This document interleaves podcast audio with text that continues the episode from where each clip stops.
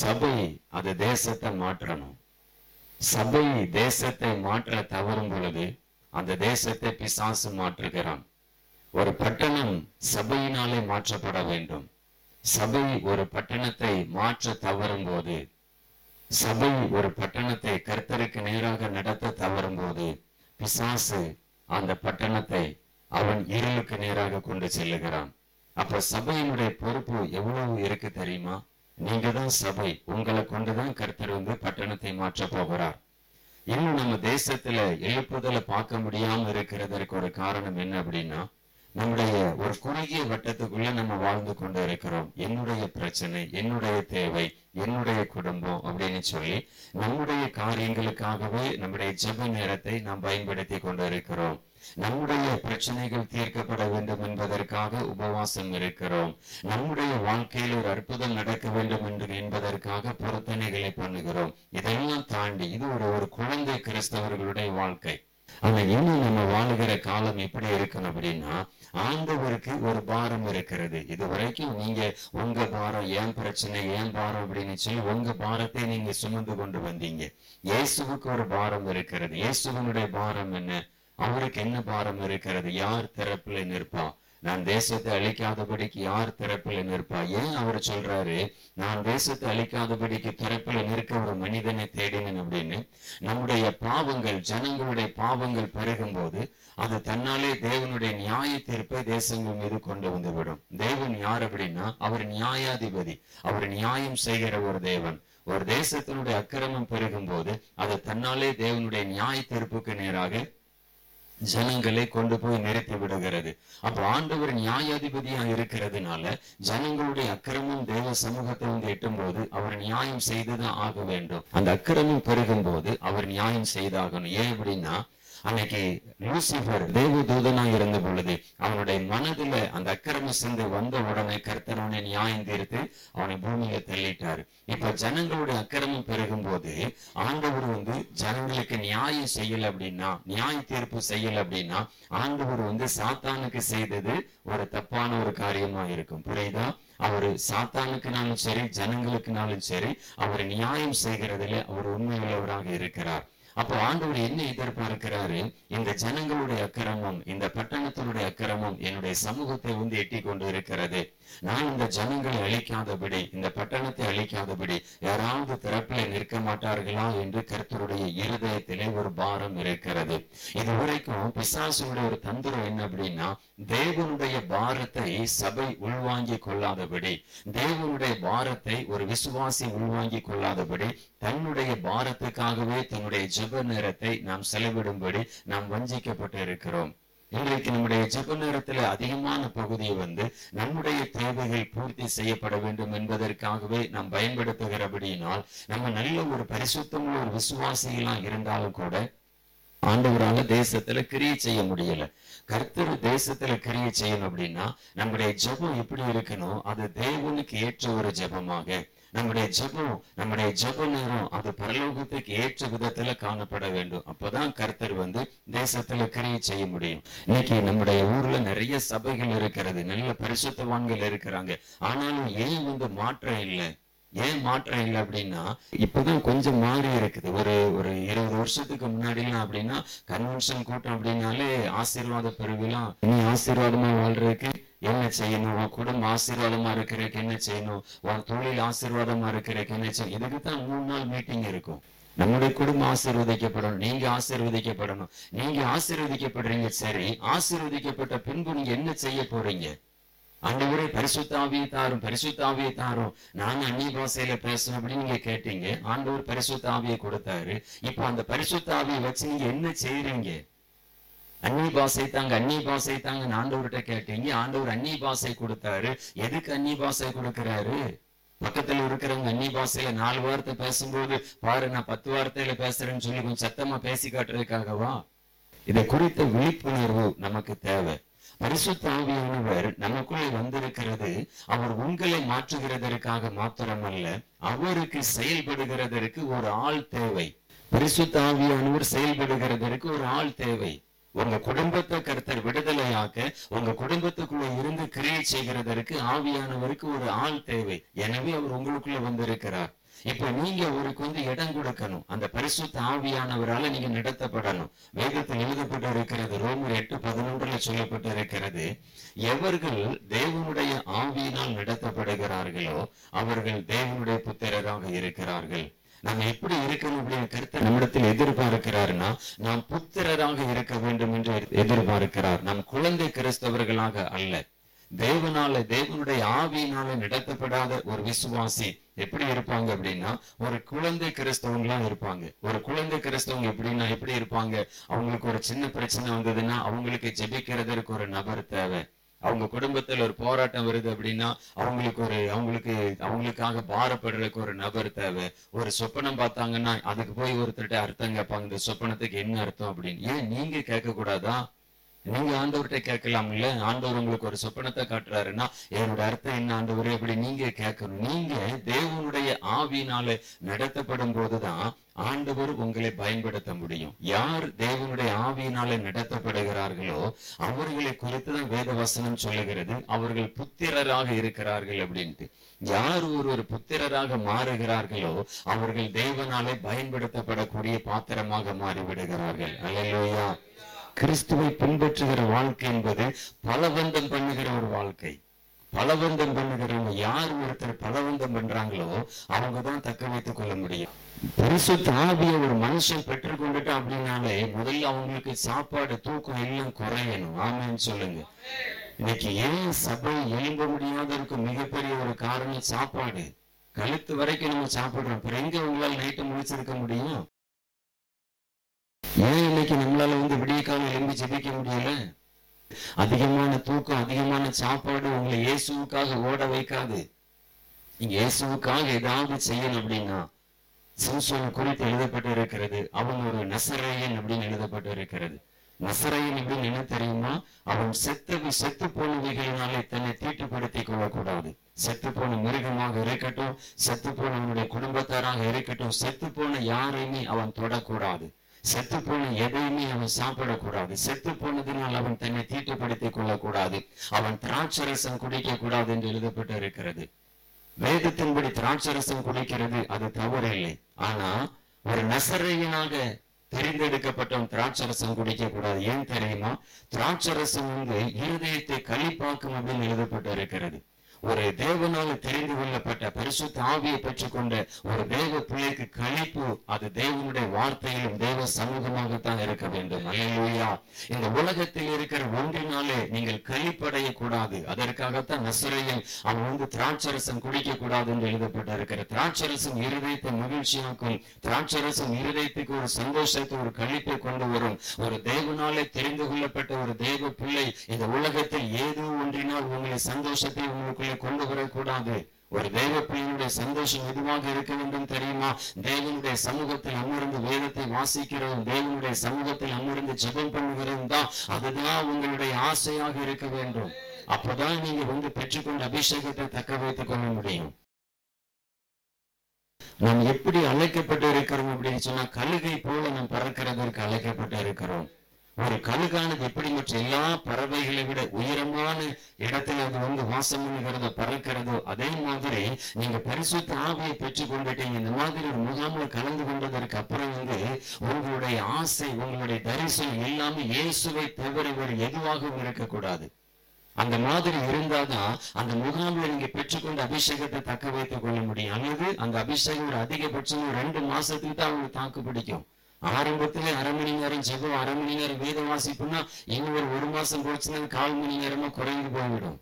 நமக்குள்ள அதாவது கிறிஸ்துவை பின்பற்றுகிற ஒரு வாழ்க்கை எப்படிப்பட்ட ஒரு வாழ்க்கைன்னா அது ஒரு தீவிரவாதியை போல உள்ள வாழ்க்கை. பவுல் தேசங்களுக்கு ஆசீர்வாதமா இருந்ததற்கு காரணம் என்ன தெரியுமா? அவர் ஆவிக்குரிய வாழ்க்கையில் ஒரு தீவிரவாதியாக இருக்கிறார். அவர் சொல்லுகிறார் நீங்க அந்நிய பாஷை பேசுறீங்களா? உங்க எல்லாரை விட நான் அதிகமான பாஷைகளை பேசுகிறேன். நீங்க பிரயாசப்பட்டீங்களா? உங்க எல்லாரை விட நான் அதிகமாக பிரயாசப்பட்டேன் என்று அவர் தன்னுடைய அனுபவத்தை சொல்லுகிறார். அப்ப இன்றைக்கு உங்களுடைய ஆசை எதன் மீது வைக்கப்பட்டு இருக்கிறது நீங்க யாராலும் நடத்தப்படுகிறீர்கள். நமக்குள்ளே வந்து வாசம் பரிசுத்த ஆவியானவர் அவர் வைராக்கியம் உள்ளவராக இருக்கிறார். அவர் வைராக்கியம் உள்ளவராக இருக்கிறார். யோசித்து பாருங்க ஒரு குடும்பத்துல ஒரு குடும்பத்துல வந்து ஒரு தகப்பனுடைய பிள்ளை மகனும் மகளும் வியாதிப்பட்டு ஐசியூ வார்டில் வச்சிருக்கிறாங்கன்னு வைங்க. அப்போ அந்த தகப்பன் எங்க உட்கார்ந்து இருப்பாரு உட்கார்ந்து செல்போனை பார்த்துக்கிட்டு இருப்பாரு. உட்கார்ந்து நல்லா சாப்பிட்டு ஹோட்டல்ல போய் நல்லா சாப்பிட்டு தூங்கிக்கிட்டா இருப்பாங்க. அந்த ஐசியூ வார்டு ஹாஸ்பிட்டல்ல அந்த வாசல் கிட்டவே உட்கார்ந்து இருப்பாங்க டாக்டர் என்ன பதில் சொல்லுவாங்க அப்படின்னு சொல்லி வாசல் கிட்டே உட்கார்ந்து இருப்பாங்க அப்ப காரணம் என்ன? உள்ள இருக்கிறது என் மகா. உள்ள இருக்கிறது என் பையன். அப்ப தெரியுது இல்ல என் பையன் என் பொண்ணு உள்ள இருக்கும்போது நான் போன்ல நேரத்தை செலவு பண்ணக்கூடாது தேவையில்லாத சாப்பிடக்கூடாது தேவையில்லாம நேரத்தை வீணாக்க கூடாதுன்னு சொல்லி அந்த ஹாஸ்பிட்டல் வாசல்ல காத்து கிடக்கிறது நமக்கு தெரியுது இல்ல அப்ப அதே மாதிரி தான் ஆண்டவருக்கு ஒரு பாரம் இருக்குது. ஒரு ப- ஒரு மனிதன் அவன் பாவத்தினால மறித்து போகும்போது அதற்கு பின்பு அவனுடைய வாழ்க்கை நித்திய நரகம் அந்த மனிதனை உண்டாக்கி ஆண்டவருடைய இருதயம் துக்கப்படுகிறது. யாராவது தரப்பில் நிற்க மாட்டாங்களா என்று? இன்றைக்கு நாம எப்படி வாழ்ந்து கொண்டிருக்கிறோம்? எத்தனை எத்தனை பிரசங்கத்தை கேட்டிருப்பீங்க? எத்தனை ஜெபம் எத்தனை முகாமில் கலந்து கொண்டிருப்பீங்க? ஏன் உங்க வாழ்க்கை மாறல? யோசித்து பாருங்க இன்றைக்கு இயேசு வந்து நீங்க பரலோகத்துக்கு போவீங்களா? ஆண்டவர் உங்களுக்கு வைத்திருக்கிற அழைப்பை நிறைவேற்றாமல் நீங்க பரலோகம் போக முடியாது. நான் பரிசுத்தாவை பெற்றுக் கொண்டிருக்கிறதுனால நான் பரலோகத்துக்கு போய்விடலாம் என்று எண்ணி வஞ்சிக்கப்பட்டு விடக்கூடாது. ஆவியானவர் உங்களுக்குள்ள வருகிறதற்கு ஒரு நோக்கம் இருக்கிறது. அல்லையா இதுவரைக்கும் நீங்க உங்களுக்காகவே வாழ்ந்தீங்க. உங்களுக்காகவே ஜெபிச்சீங்க. இது வந்து உங்களை ஆண்டவருடைய வருகைக்கு ஆயத்தப்படுத்தாது. இயேசு சொல்கிறார் இனி சம்பவிக்க போகிற இவர்களுக்கு நீ தப்பித்துக் கொள்ள வேண்டும் என்று சொன்னால் இடைவிடாமல் ஜெபம் பண்ண வேண்டும். எப்பொழுதும் ஜெபம் பண்ண வேண்டும். அப்ப இடைவிடாமல் ஜபம் பண்ணுங்க. இடைவிடாம ஆண்டவரே என் தேவையை சந்தி என் கடன் பிரச்சனை மாற்றம் அந்த ஜெபமா உங்களை ஆயத்தப்படுத்த நினைக்கிறீங்க? ஜெபம்னு என்ன தெரியுமா? நம்ம ஆண்டவரோடு பேசுகிற நேரம் எதற்கு தெரியுமா? அது உங்களை உருவாக்குகிற ஒரு நேரம். ஆண்டவர் உங்களை அந்த ஜெப நேரம் உங்களை உருவாக்குகிறது. நீங்க வேதத்தை வாசிக்கிற நேரம் உங்களை சுத்திகரிக்கிறது உங்களை பரிசுத்தப்படுத்துகிறது. யோவான்ல இயேசு ஜெபம் பண்ணுகிறார். ஆண்டவரே பிதாவும் உடைய வசனத்தினால் இவர்களை பரிசுத்தமாக்கும் என்று சொல்லி. அந்த வேதத்தை வாசிக்கும் போது அது உங்களுக்குள்ள ஒரு பரிசுத்தத்தை கொண்டு வருகிறது. அது உங்களுக்குள்ள ஒரு சுத்திகரிப்பை கொண்டு வருகிறது. நீங்க தேவனுடைய வார்த்தையோடு செயல்படுகிற நேரம் தான் நீங்க பரிசுத்தமாய் வாழுகிறதற்கு கர்த்தர் உங்களுக்கு கொடுக்கிற பயன். எவ்வளவு நேரம் தேவனுடைய வார்த்தையோடு செயல்படுகிறீர்களோ அவ்வளவு பரிசுத்தத்திற்குரிய பலத்தை நீங்கள் பெற்றுக் கொள்கிறீர்கள் எவ்வளவு தேவ சமூகத்தில் அமர்ந்து வேதத்தை வாசித்து ஜபம் பண்ணுகிறீர்களோ அவ்வளவு நீங்க மற்றவங்களுக்கு ஆசீர்வாதமா இருக்க முடியும். இதுவரைக்கும் நீங்க உங்களுக்காக சகித்தது போதும். உங்களுடைய தேவை உங்களுடைய பிரச்சனை உங்களுடைய கடன் உங்களுக்காகவே நீங்க ஜபம் பண்ணி கொண்டிருக்கிறதுனால தான் அற்புதத்தை பெற்றுக் கொள்ளுகிறதற்கு தாமதமாகி கொண்டிருக்கிறது. ஆண்டவருக்கு ஒரு பாரம் இருக்கிறது. யாராவது திறப்பில் நிற்க மாட்டாங்களா? இந்த தேசத்தை நான் அழிக்கும்படிக்கு நியாய தீர்ப்பு தேசத்தின் மீது வந்து கொண்டிருக்கிறது. யாராவது திறப்பில் நிற்க மாட்டாங்களா என்று ஒரு பாரம் ஆண்டவருக்கு இருக்கிறது. பாட்டை பிராக்டிஸ் பண்றது வேற. ஆண்டவருக்கு முன்பாக பாடுறது வேற. ரெண்டுக்கும் வித்தியாசம் இருக்குது. புரியுதா நான் சொல்றது? ஒரு பாட்டை பிராக்டிஸ் பண்றதுக்கும் ஒரு பாட்டை ஆண்டவருக்கு முன்னாடி பாடுறதுக்கு வித்தியாசம் இருக்குது. பாட்டை பிராக்டிஸ் பண்றது ஜனங்களுக்கு முன்னாடி நான் யார் அப்படின்னு காண்பிக்கிறதுக்காக ஒரு ஒரு ஒரு கருத்தரோட ஊழியக்கார பிளாட்ஃபார்ம்ல ஏறி நின்று நான் யார் அப்படின்னு காண்பிக்கிறதுக்காக போய் நின்னாங்க அப்படின்னா ஜனங்களுடைய வாழ்க்கையில மாற்றத்தை கொண்டு வர முடியாது. ஏசு யார் அப்படின்னு காண்பிக்கணும். இயேசு யார் அப்படிங்கறது ஜனங்களுக்கு முன்னாடி காண்பிக்கணும் அப்படின்னா அந்த ஊழியக்காரன் அந்த ஆராதனை நடத்துகிறவங்க தேவ சமூகத்துல பல மணி நேரம் விழுந்து கிடக்கணும்.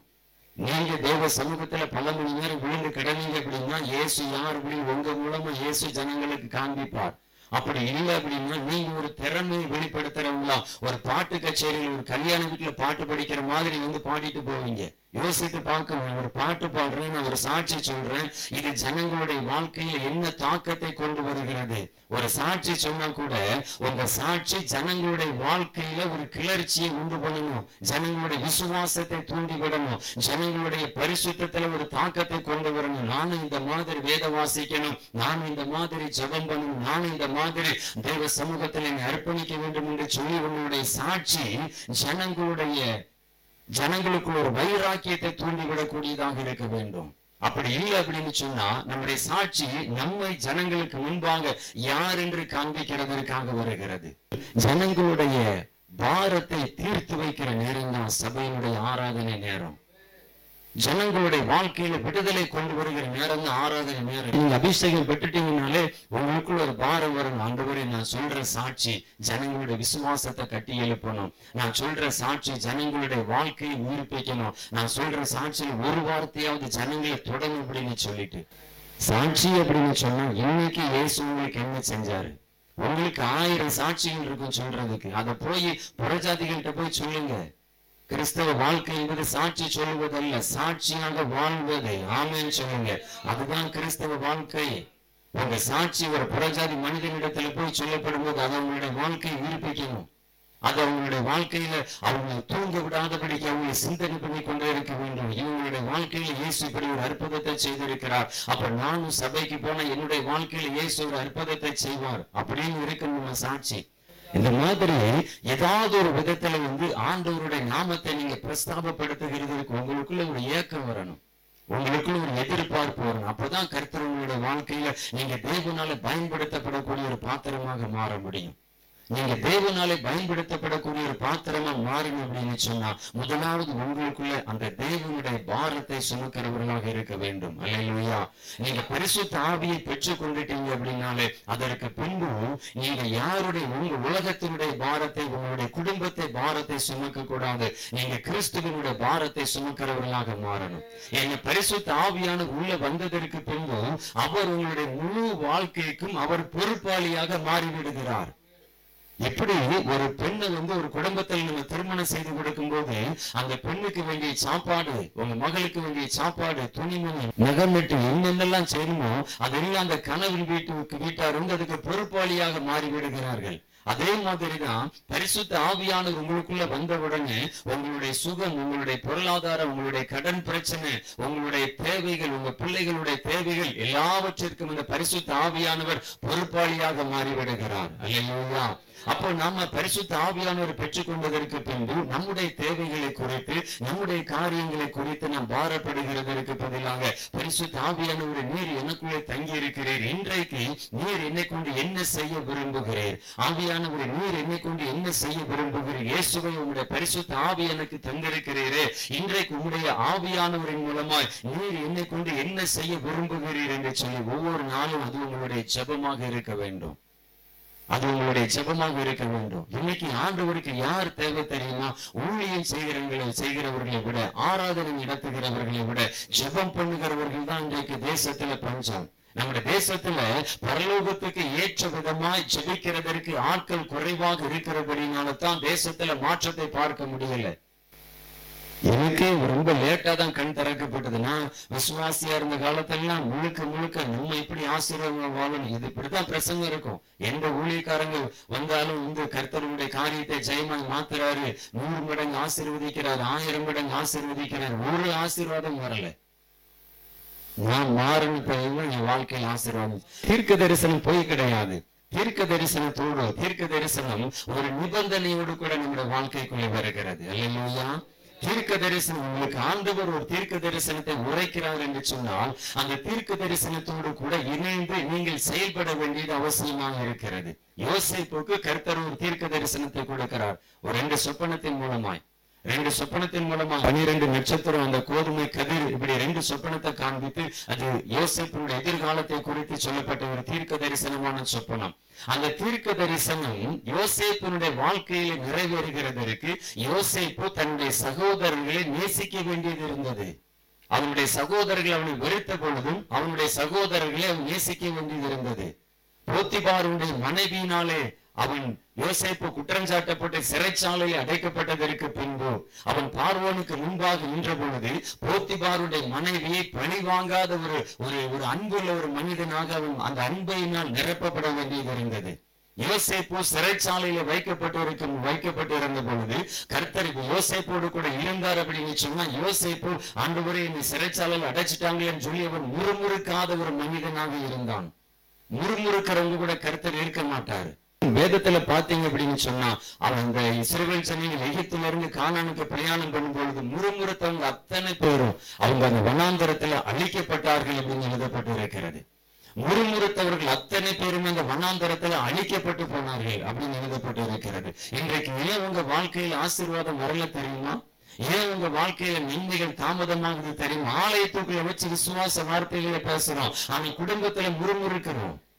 தேவனுக்கு விரோதமா ஒரு நன்மை நடக்க தாமதம் ஆகும்போது நம்ம முறமுறுக்கிறோம் நாம என்ன நினைக்கிறோம்? சுவிட்சு போட்ட உடனே லைட் எரியிற மாதிரி நைட் உட்கார்ந்து ஜெபம் பண்ணுவேன் நாளைக்கு எனக்கு ஒரு அற்புதம் நடக்கணும். தேவையா இருந்து அற்புதம் செய்வார். அல்லது ஆண்டவர் அவருடைய வேலையில தான் ஒரு அற்புதத்தை செய்வார். உங்களுக்கு ஒரு வேலை இருக்கும். நீங்க ஒரு நேரத்தை வச்சிருப்பீங்க. இந்த நேரத்துக்குள்ள எனக்கு ஒரு அற்புதம் நடக்கணும். ஆனா ஆண்டவர் வந்து நம்முடைய நேரத்தின்படி செயல்படுகிறவர் அல்ல. அவர் அவருடைய நேரத்தின்படி தான் செயல்படுவார். அது வரைக்கும் நீங்க காத்திருக்க வேண்டும். அவருடைய நேரம் உங்களுடைய வாழ்க்கையில ஒரு பரீட்சையின் அனுபவம். ஆண்டவர் ஒரு மனிதனுடைய வாழ்க்கையில உயர்வை கொடுக்கிறதற்கு முன்பு நம்முடைய விசுவாசம் பரீட்சிக்கப்படுகிறது. நாம் தேவன் மீது வைத்திருக்கிற அன்பு பரீட்சிக்கப்படுகிறது. நம்முடைய அர்ப்பணிப்பு பரீட்சிக்கப்படுகிறது. ஒரு நன்மை கிடைக்கணும் ஜெபிக்க தொடங்கின உடனே ஒரு சில புதிய அர்ப்பணிப்புகள் நமக்குள்ள வருது. இதை செய்ய மாட்டாண்டவர் அதை செய்ய மாட்டாண்டவர் இதை இன்னும் இனிமேல் இதன்படி நான் வாழ்றேன் இப்படி செய்யறேன்னு சொல்லி நம்ம அர்ப்பணிப்புகளை அர்ப்பணிப்புகளுக்குள்ள வருகிறோம். ஆனா நன்மை தாமதமாகும் போது அந்த அர்ப்பணிப்புகள் எல்லாம் உடைந்து போய்விடுகிறது. எனவேதான் இன்றைக்கு அற்புதத்தை பார்க்க முடியல.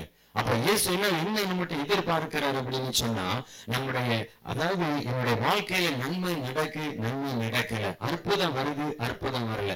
அவர் தேவன் அவரை நான் பின்பற்றுவேன். அவர் எனக்காக ரத்தத்தை சிந்தி இருக்கிறார் நான் அவரை நேசிப்பேன் என்று நம்முடைய நம்முடைய இயேசு கிறிஸ்து மீது நாம் வைக்கிற அன்பு ஒரு நிபந்தனையற்ற ஒரு அன்பாக இருக்க வேண்டும். அல்லையா நாம் இயேசு கிறிஸ்துவை பின்பற்றுகிற ஒரு வாழ்க்கை அது ஒரு நிபந்தனையற்ற ஒரு வாழ்க்கையா இருக்க வேண்டும். சிலர் சொல்லுவாங்க ஆண்டவர் எனக்கு அந்த வியாதி சுகமாக்க நான் சபைக்கு வருகிறேன். ஆண்டவர் எனக்கு இந்த அற்புதத்தை செய்தா நான் ஞானஸ்நானம் எடுக்கேன் நீங்க ஞானஸ்நானம் எடுத்தா என்ன எடுக்கலன்னா யாருக்கு? அவருக்கா நஷ்டம்? ஞானஸ்நானம் எடுத்தீங்கன்னா எப்படி தப்பித்தவரு பரலோகத்துக்கு வந்துடலாம். ஏதோ நீங்க ஞானஸ்நானம் எடுக்கிறதுனால பாஸ்டருக்கு ஏதோ லாபம் மாதிரி நீங்க ஞானஸ்நானம் எடுக்கிறதுனால ஆண்டவருக்கு ஏதோ ரெண்டு கூட்டம் சேர்ற மாதிரி கிடையாது. அது வேறு வசனத்துக்கு நீங்க கீழ்ப்படிய வேண்டிய இயேசு கிறிஸ்து எதற்காக யோவான் ஸ்நானம் ஊந்தி அனுப்பப்படுகிறார்? இயேசு கிறிஸ்துவுக்கு முன்பு.